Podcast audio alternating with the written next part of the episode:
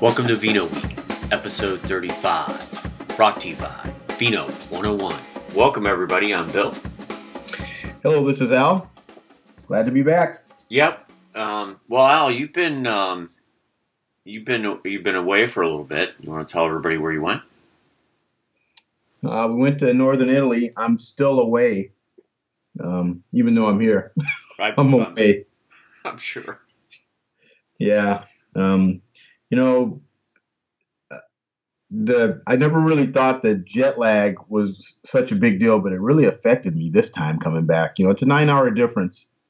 And it took me probably, I'm going to say it took me 3 or 4 days, man, to just kind of get back in the right frame. Right.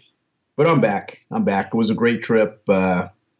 We went to a couple of the lake communities, Lago di Garda and Lago di Como, Lake Garda, Lake Como. Yeah, I was gonna say. And we also spent some time in Verona, which I'd never had an opportunity to go to Verona. I've been through there, but I haven't had an opportunity to actually walk the city.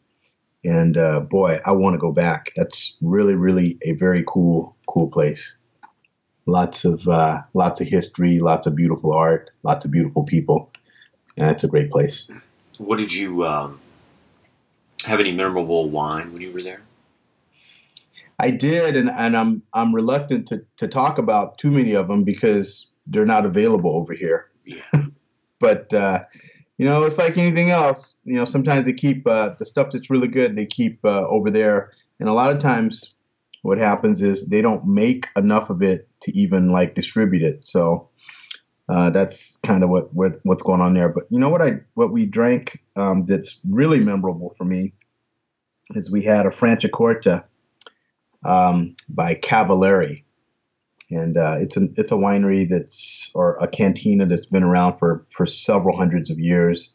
You know, multi-generational. You know, 4, 5, 6 generations, and they make Franciacorta is a sparkling wine that's made in a specific region in northern Italy that is called Franciacorta, and Blanc de Blanc is essentially it's Chardonnay, only grapes, 100% Chardonnay. But that was a pretty fantastic bottle that I had, and one of the things I was really surprised about over there is how inexpensive the wine is. I mean, wherever you go, it's, you know, the wine prices are, I mean, I guess they got to take the big boat ride over here, but I mean, you could buy a bottle at Franciacorta for like 20 euro. And, that's what, $26, $27 for a bottle of, really high quality bubbly. Right. Not so bad. So, we enjoyed that. We went to one region and, off of Lake Garda, that's what's it called? I can't think of the name of the region, but it's right on the lake, and it's not an area that's really known for making robust reds. But we tried a 2007 Cabernet that the winemaker had grown, and it was. I mean, it was. I was when I tasted the wine, I couldn't believe. It was called Fratelli Trevisani. That's the name of the winery. But I was like, this wine is like, I can't believe that this wine was grown in this area. How come people don't know about this? But he doesn't make a whole bunch of it. He imports some of it to Texas, you know, that type of thing. He's got, you know, a big fish in Texas that buys some of the wine. Yep. And just two brothers, you know, on an estate. So we did that type of thing. We went to one noteworthy winery, but this was more of a trip for the wife. And, you know, I wasn't going to drag her around to a bunch of different wineries. So, yeah, it wasn't a business trip, so to speak.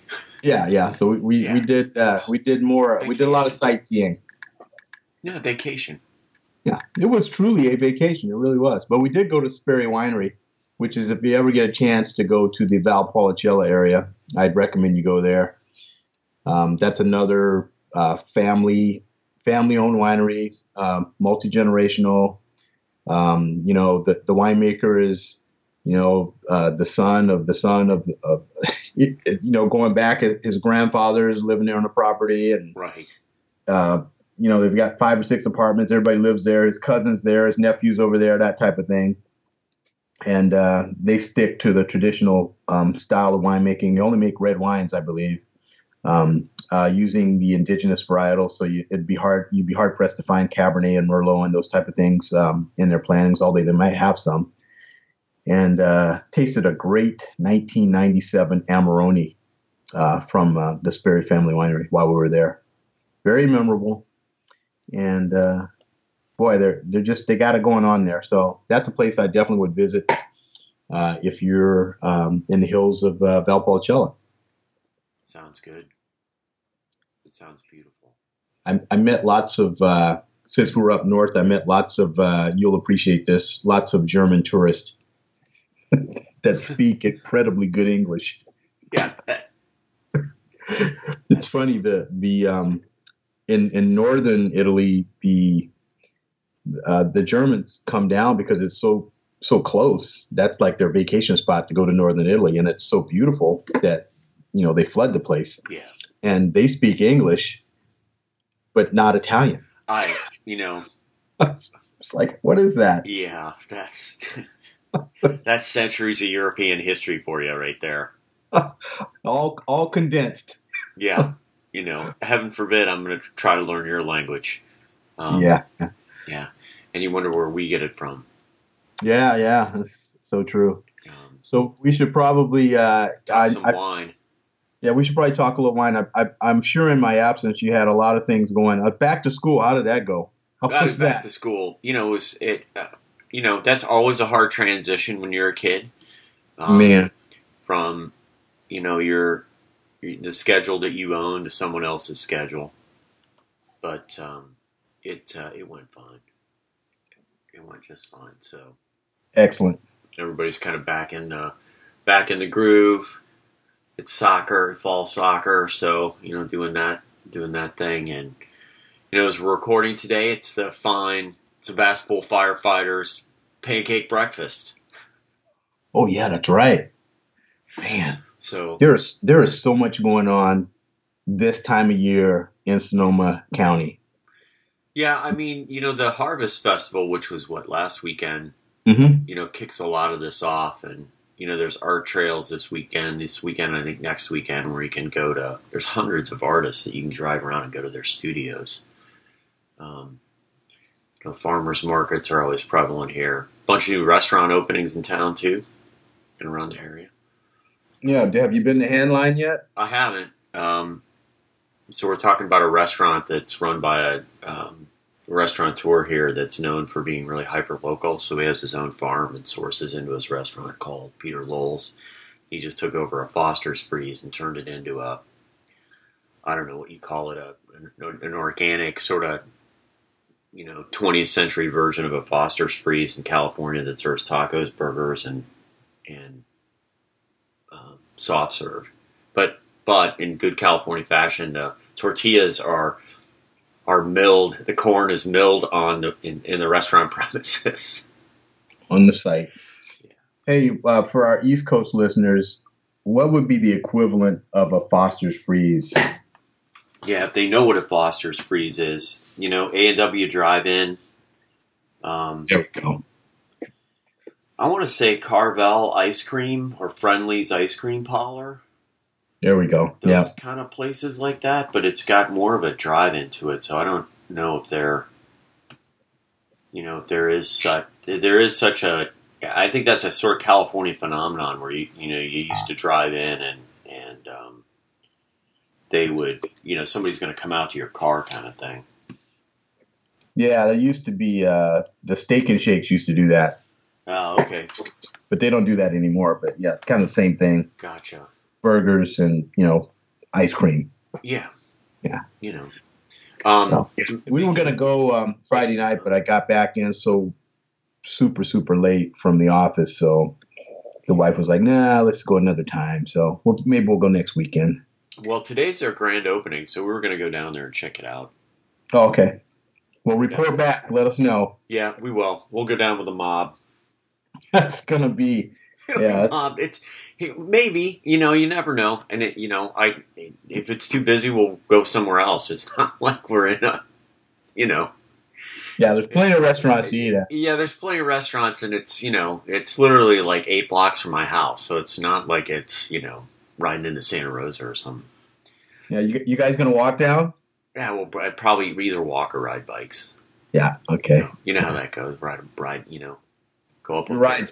I'd ride, yeah. Go up over a hill, and there you're there, right? Yep, yep. Pretty much. All right, well, we've got some... We have a continuing trend of acquisitions, mergers and acquisitions. Yeah, the wine world is seeing a lot of M&A. And what's funny is the business that I'm in, there's a ton of M&A going on too. Probably the most visible one that people know about is that Twitter is up for sale. But in the wine world... there was this article, and when you pulled it out of Wines and Vines, and I'm looking to see who wrote this thing. Hey, when Twitter sells, do you think they'll move from their location? No. Huh? No way. That's a good spot. It is, and the city gave them tax breaks to move in there, but. It's revitalizing a whole part of San Francisco. Yeah, that was definitely a dead zone and kind of a little bit of a sore eye area. So that's what city government should be doing. Really is and San Francisco is conscious about pushing people out and making sure that they structure things so people there's facilities. Or I should say housing purchased. I mean, it really is coming down to housing to try to keep people from being priced out and pushed out. But you can talk about that a lot. But Paul Franson in this article was sort of breaking things down of why that the M&A activity is going on. And, there's any, what do you say, premiumization. So one is that, wineries are trying to up their, build their brand, so they're upping their, the amount of, basically the amount of margin they can earn on a bottle. Yes, that's the key point that I got out of this article. They're buying brands.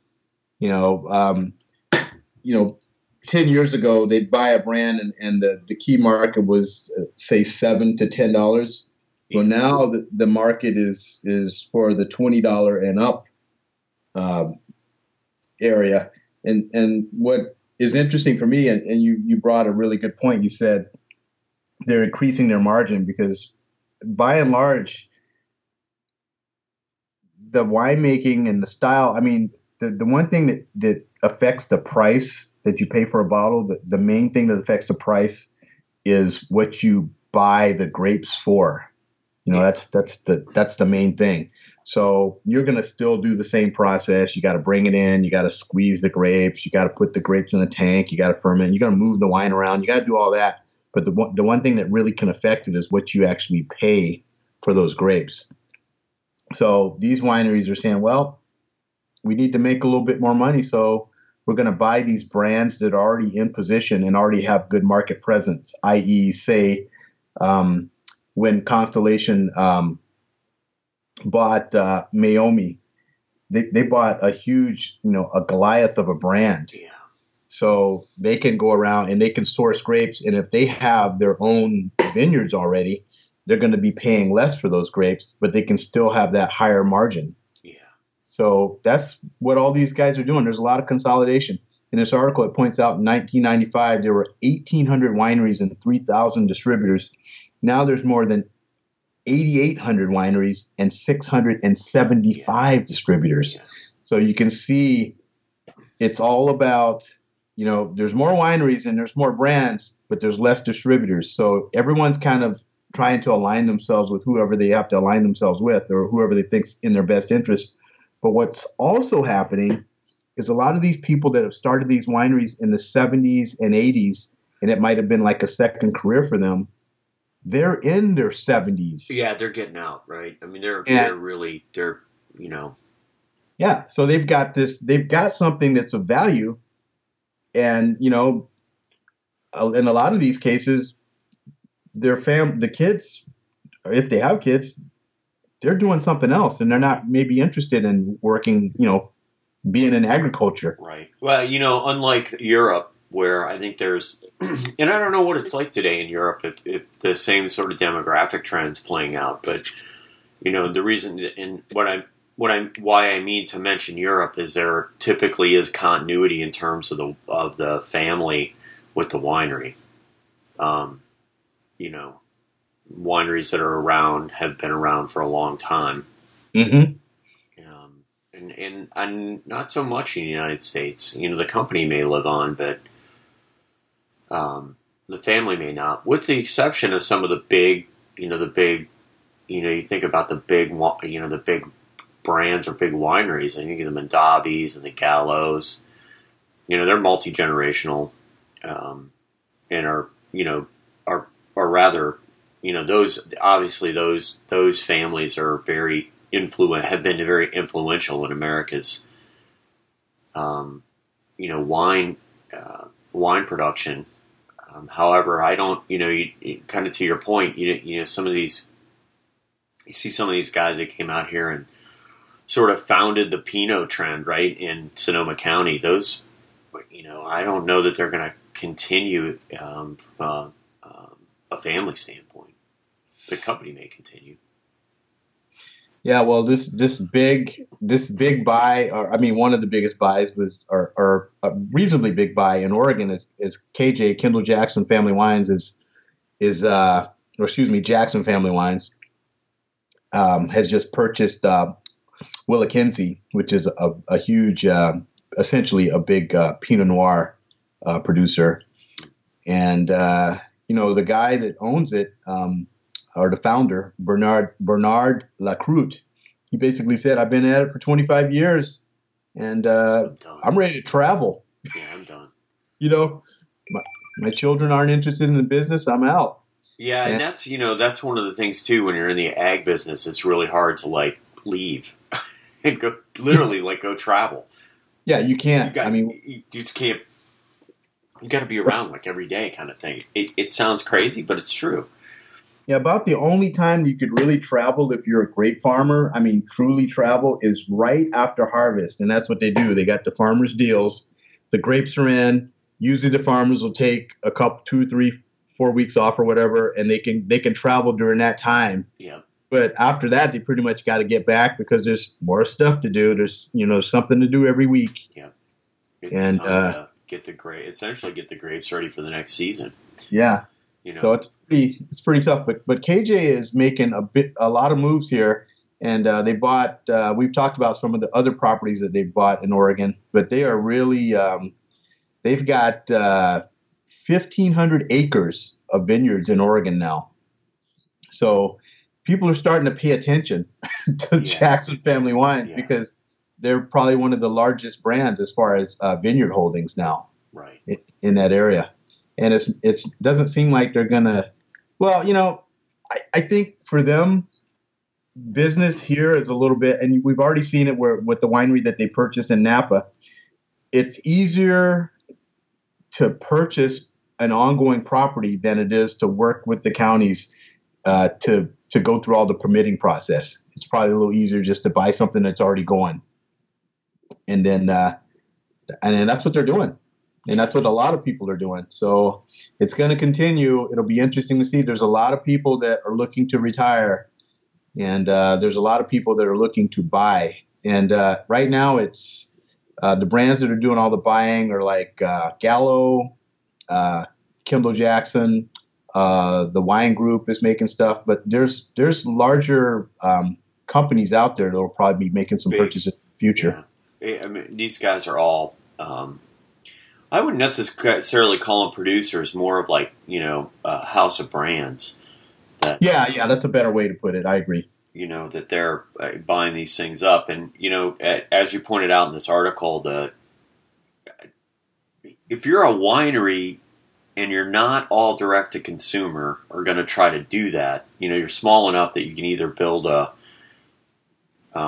you know, effectively a fan base up that's going to buy your wine all the time, so you don't have to go into the retail channel. But if you're going to scale and get big, you have to go into the retail channel, and you've got to have good distributor. So your only route may be to actually, you know, sell out, so to speak, to one of these house of brands, so that they can get you in front of retailers. Yeah. And as we've talked, the retail channel's shrinking, right? In terms of truly its points of presence.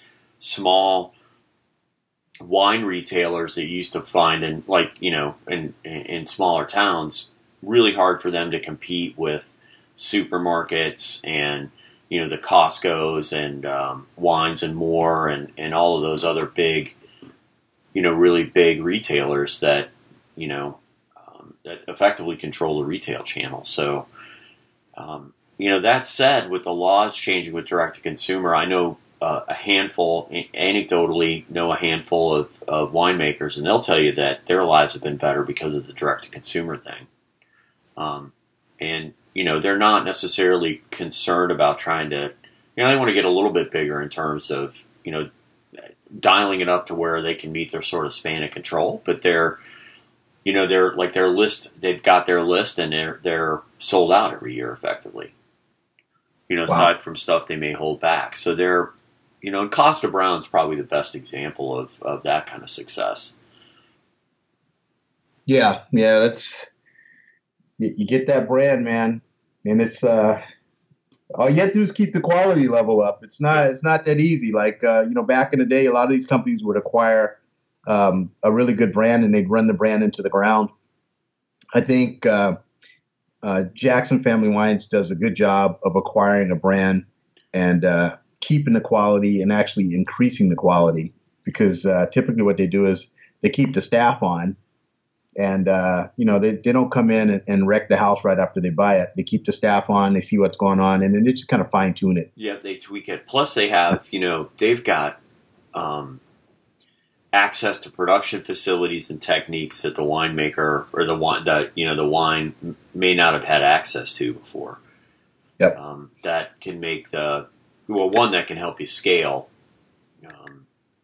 You know, on one hand, and two, it just you know, it just makes everyone's lives easier. Plus, there's the whole front end in terms of marketing and, you know, your tasting experience and all those things are, when you're part of a you know, business the size of Jackson Family Wines. I mean, you can't do when you're smaller. Yeah, something interesting to note also that Jackson Family Wines is the 9th largest wine company in America, but it's 1/10 the size of the Wine Group. That is like, really? Yeah, and I've been to the Jackson Family Wines. I've been to some of their facilities. Yeah, they're not small. These are factories, man. Yeah, they're huge. They're huge, and you just have to, like, who's drinking all this wine? But it's being consumed. It's being consumed. It is. It is indeed. So it's being consumed. I'll also have to say that, you know, when I talk to people, I would say in generally, again, this is anecdotal. I don't have any like survey to point to, but my sort of notion is that people are willing to spend a little bit more for wine than they used to be. Yeah. You know, they have this notion that, and they will volunteer this, that if I pay somewhere, and if I pay over $15, somewhere between 15 and 25, I can get really, really awesome wines. And there's these gems out there in that price range that'll yield me a bottle that tastes like a bottle that's double the amount of money. So, you know, I buy a $20 bottle of wine, I can find a comp in that price range to a wine that might cost $40 plus, which is totally true. Yeah, you're you know, once you go past that, in my opinion, $25 dollar threshold with most wine, you're starting to pay for marketing and magazine gloss and reputation. Yeah. Yeah. And, I mean, that's very true. That's very true. And you know what? I'll plunk down that money too. If there's like a winemaker I know, or a, you know, a specific wine that I've had before. Sure. Sure. You know, that I, you know, I mean, there are times where you want to plunk down that cash for a nice bottle of bubbly, because it's the brand. Yeah. And you know, I plunk down that kind of wine. I know it's going to be, you know, it's going to be good, you know? Yeah, for the most part, I would disagree with you a little bit if it was, say, Cabernet from Napa Valley. Oh, I mean, yeah, I agreed. Yeah, okay. Agreed. So anyway, there's another little piece in this article where they're talking about, they allude to the fact that they think that this recent spate of acquisitions is actually a result of the last recession. And, you know, people that had kind of been riding it out and hoping things would get better, so to speak. I'm reading between the lines. Yep. And they're like, well, it's better, but not as good as it was. So, you know, maybe I should get out. So there's that type of thing's going on. And when they talk about, towards the end of the article, they talk about Kendall Jackson and their La Crema brand, which is like a $20 wine. They allude to the land prices in Sonoma, and they've acquired this acreage in Oregon from anywhere from $10,000 to $13,000 an acre. And I know you can't do that anywhere around Sonoma County. Not going to happen where we live. Not right now. Not right now. So I think what KJ's doing is they're leveraging for the future, because I think Oregon's going to become hot, especially you know, climate change. They're buying in now. They're getting ahead of the curve, so to speak. Right. And they're just going to have other people follow them. That's what's going to happen. Because I think it's a pretty smart business move. And it doesn't seem like the Pinot Noir wave of popularity is ebbing anytime soon. No, you know, that's such an, it is such an accessible grape that, and wine that, but, you know, that you know, where you can grow Pinot, you can grow Chard. And, you know, as you say, the trend of people, yeah, you know, drinking those two varietals is just going to increase. And you can make it, you can grow it and make it in Oregon a heck of a lot cheaper than you can in California. Yep. At least you can right now. Yeah. Yeah. Yeah, you know, maybe 20 years from now, I don't know. But, you know, there's a lot of, you know, we'll see how built out those areas get where they're buying, and how many people move. But yeah, I agree. And it's all, like you said, it's all about getting access to good fruit. Yeah, and there's lots of plantable land here in Russian River Valley, but. You know, the pushback. Oh, good luck getting permitted. I mean, yeah. You know, I mean, you're not going to get. You're not. You're. It's going to be really hard to get a production facility that has a retail tasting component where you can make enough money to make that go. And the reason is because you have to run events. It's so costly here. You have to run events to make your cash. And the county for the first time, we talked about this last year, I started saying no, effectively to, you know, and clamping down on saying no to the, you know, to building out tasting rooms that want to have, you know, buses full of people coming in and hosting, you know, a couple events a week. And have started to clamp down on other wineries to ensure that they're meeting their permits. It's like I said earlier, we were talking about this earlier. You have to, well, we weren't talking about this, but I firmly believe you have to know somebody on the city council. You have to know a few members. Yeah. To, you know, and you have to, if you buy a winery that is already permitted for, say, 100 events, well, that's a bonus because you're not going to get that permit. No way so that's going to fly. That's going on also. But, you know, like I said, I was helping a friend out at an event yesterday at a winery. I won't mention any names, but I think one of the ways they work around that, and now that I'm thinking about it, is they had an event early in the afternoon, and then they had another event going on for the evening. So maybe they're blending in two events, so it just looks like they're having one. I'm not sure, but yeah, maybe. The other thing is they I know where you're talking, what you're talking about. And, it's not like down a dirt road. It's got some access there, so they're that's true. They might be able to accommodate it just based on the infrastructure that's there. But if you're trying to go out to West County, where it's a 2-lane road and you got to go by 8 people's houses to get there, and you want to build a winery at the end of that road, it ain't gonna happen. Yeah, it's like that West Dry Creek Road thing. It's like, Yeah, I mean that's literally that's like a 1-lane road up there. It is. And you see these huge tour buses going by. Yeah. It's like, oh my God. Yeah. And the other thing is you have to come at it from the people's perspective that have been there for a while.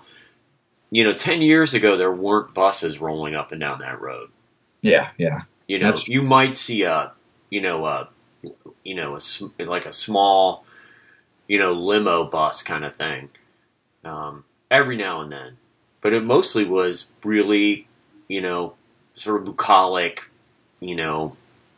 small, wineries. And now, it's become very popular. So let me ask you this, Bill, when's there going to be a pushback on tasting rooms? Because I don't know when the last time you went to downtown Healdsburg, but I think there's more tasting rooms than anything else. They're everywhere. Yeah, I don't, so I'm kind of in the middle of the road on that. So one, that is, if you think about it from a planning standpoint, having the wineries out in the country and having the tasting rooms in the city makes a lot of sense. And the reason is you can keep the urban boundaries of that city and build the infrastructure in there to accommodate the people. Plus, they can come, park, and stay there. So, I can come and park and go to a bunch of different wineries. I don't have to worry about getting a car and driving and killing somebody, and I can just go to my hotel room. There's something to be said for that. Now, you're not getting the experience of going to the winery to see the production, but I don't know that people really care. And the other thing is, you can start doing a lot of education about how to take, most people I talk to they're like, what do you mean you spit the wine out? Yeah. And obviously people newer to tasting, will hear that. So I don't know. To break in. That's funny you said that. My wife doesn't spit the wine out.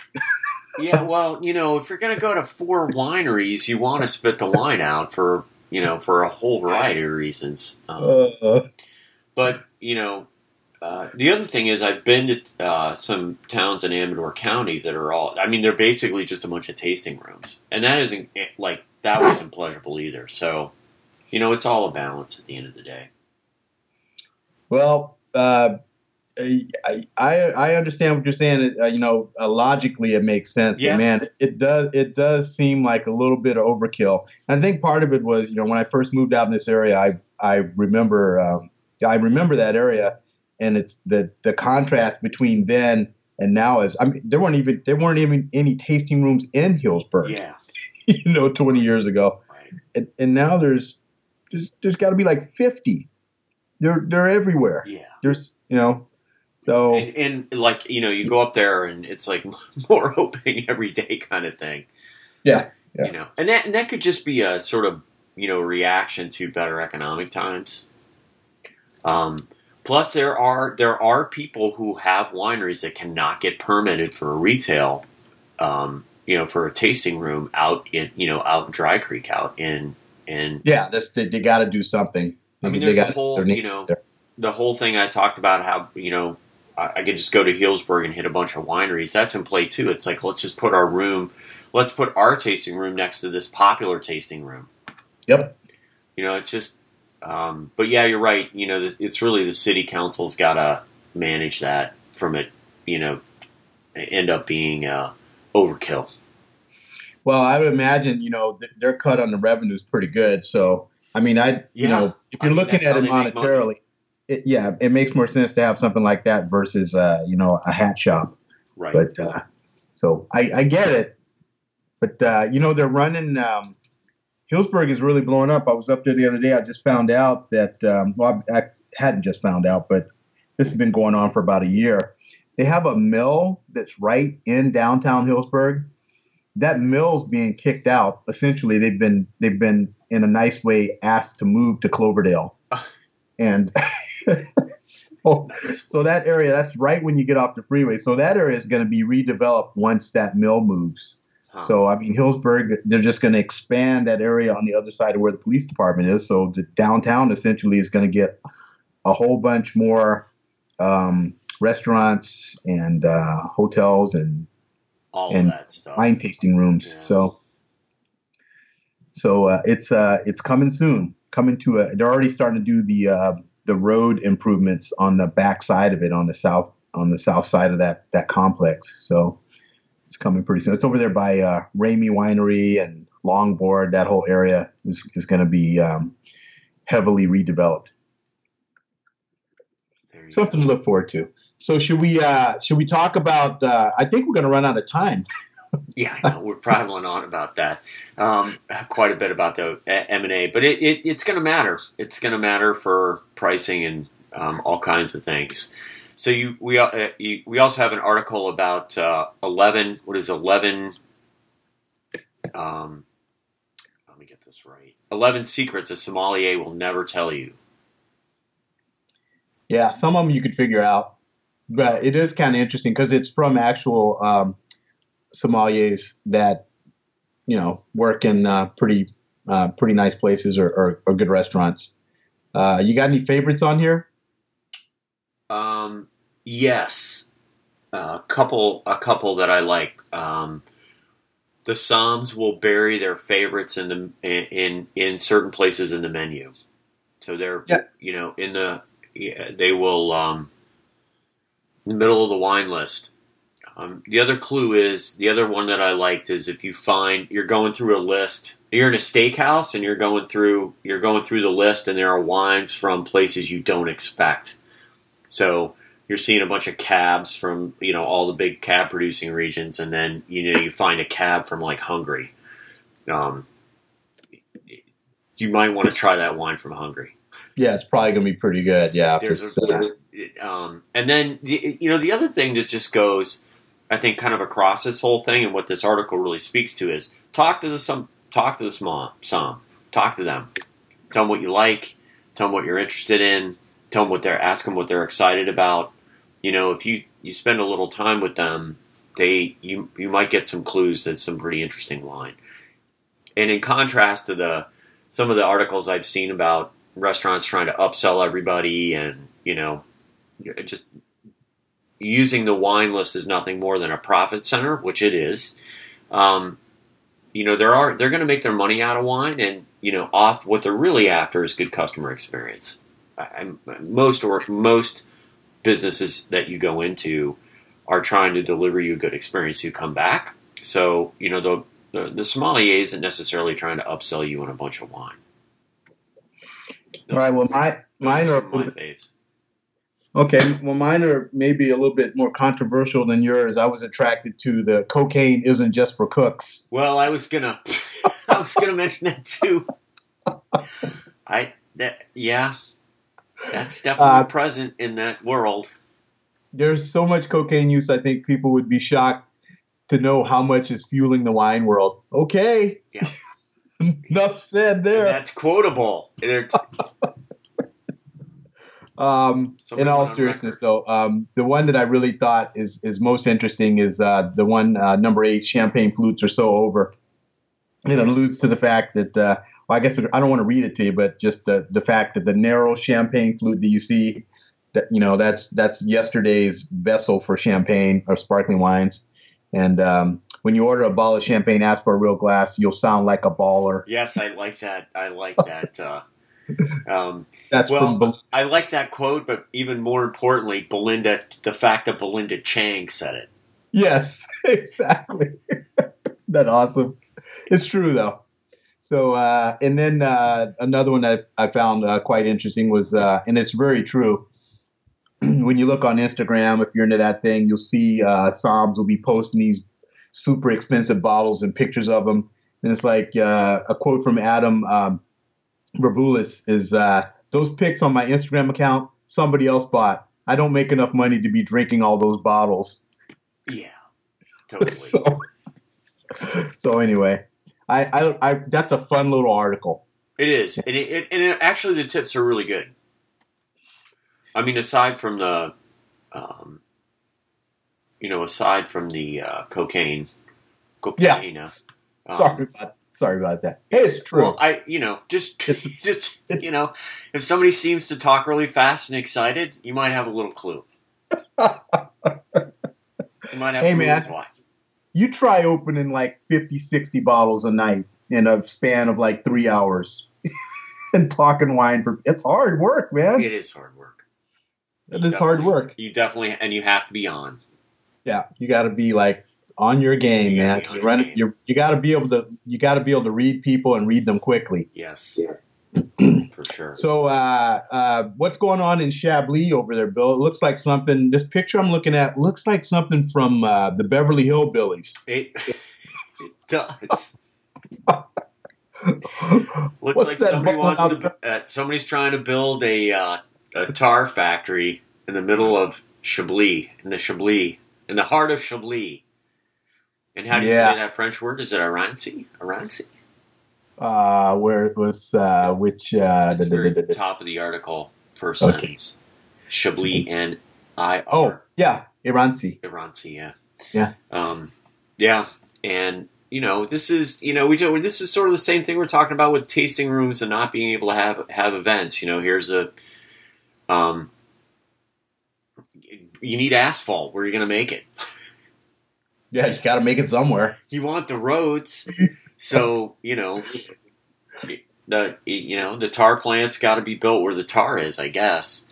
The roads from what Paris to Lyon, that's a good little run. It's already an existing road, by the way. They're just widening it, right. But they need asphalt for it. Yeah. So I guess Chablis lost out, but it looks like they're trying to ramrod it through. So the big hubbub is that. This factory is going to, it's going to burn a lot of fuel and it's going to put a lot of stuff in the air. And the vineyard owners are concerned about that pollution that's going to be coming out of the stacks, affecting the natural yeast, the delicate environment. It's going to change the environment, obviously. It's just to what degree will it change it? So that's what the fight's about. Did I lose you, Bill? No, I'm still here. Okay. Yeah. So it looks like it's almost like a done deal. Yeah.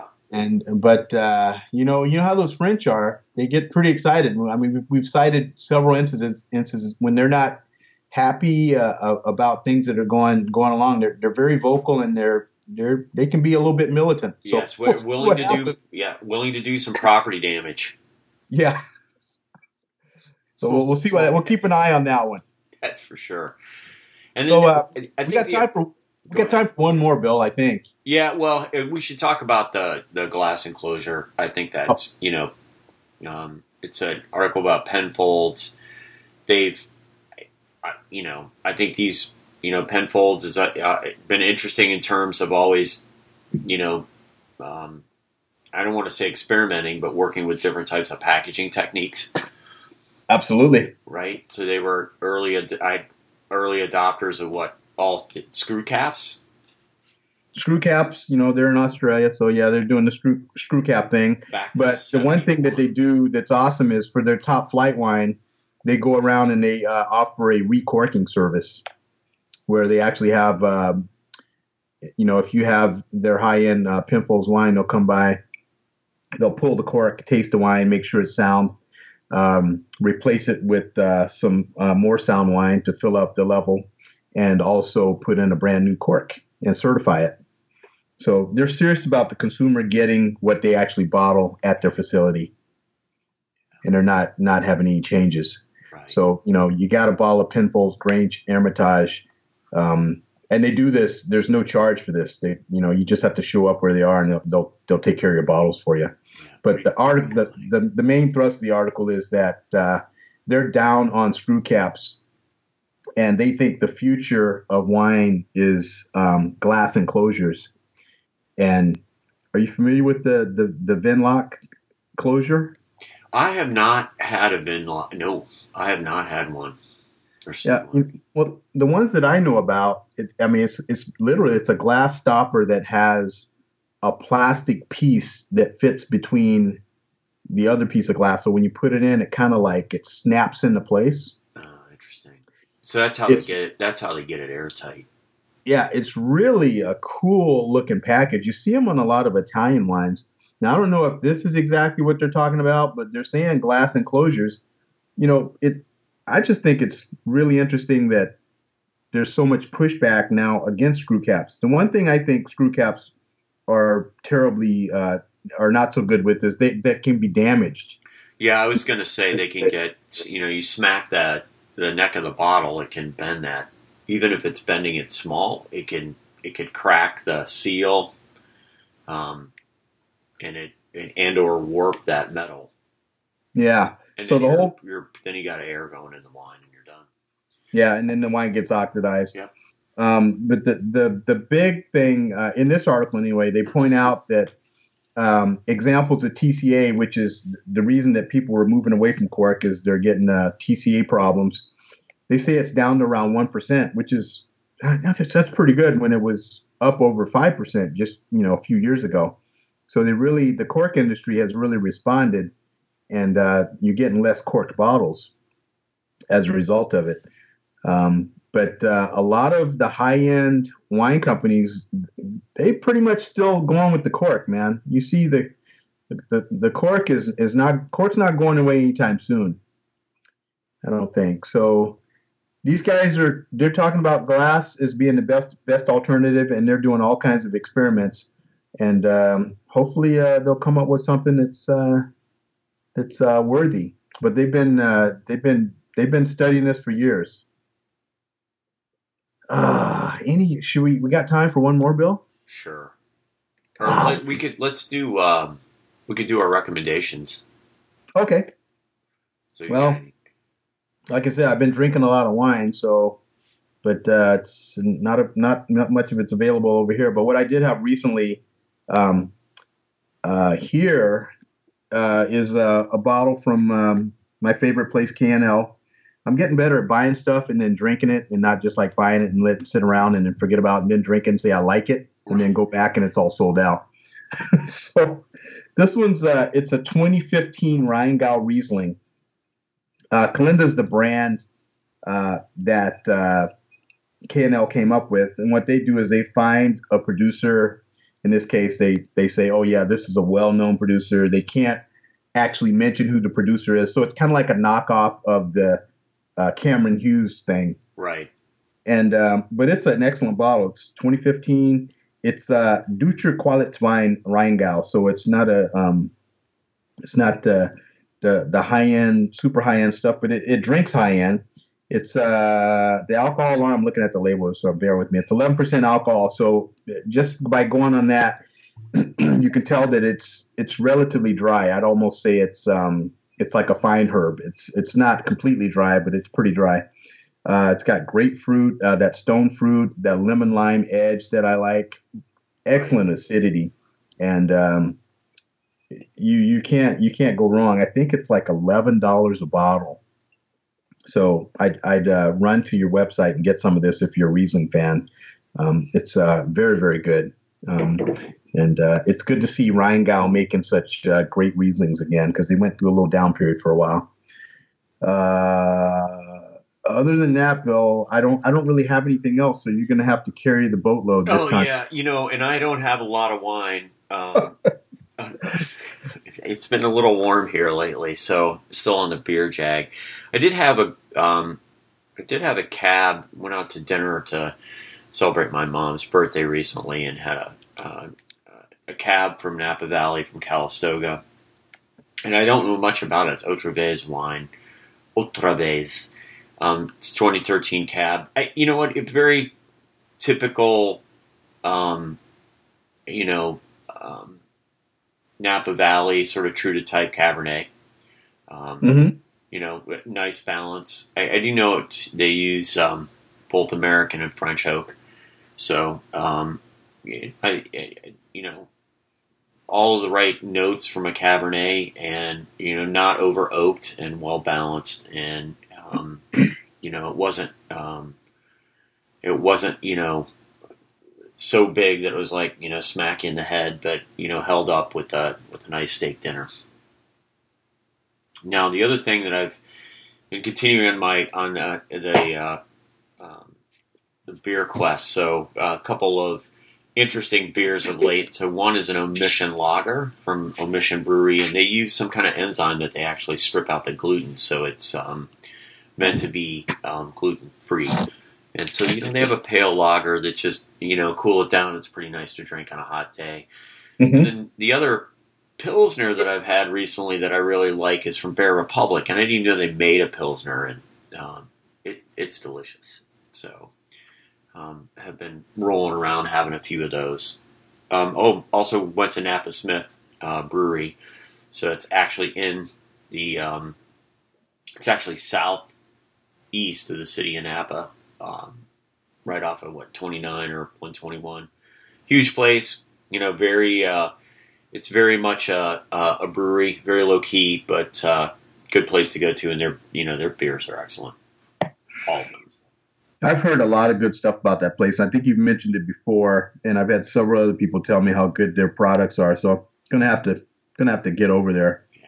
Yeah, it just happened to be convenient, so we went and stopped there.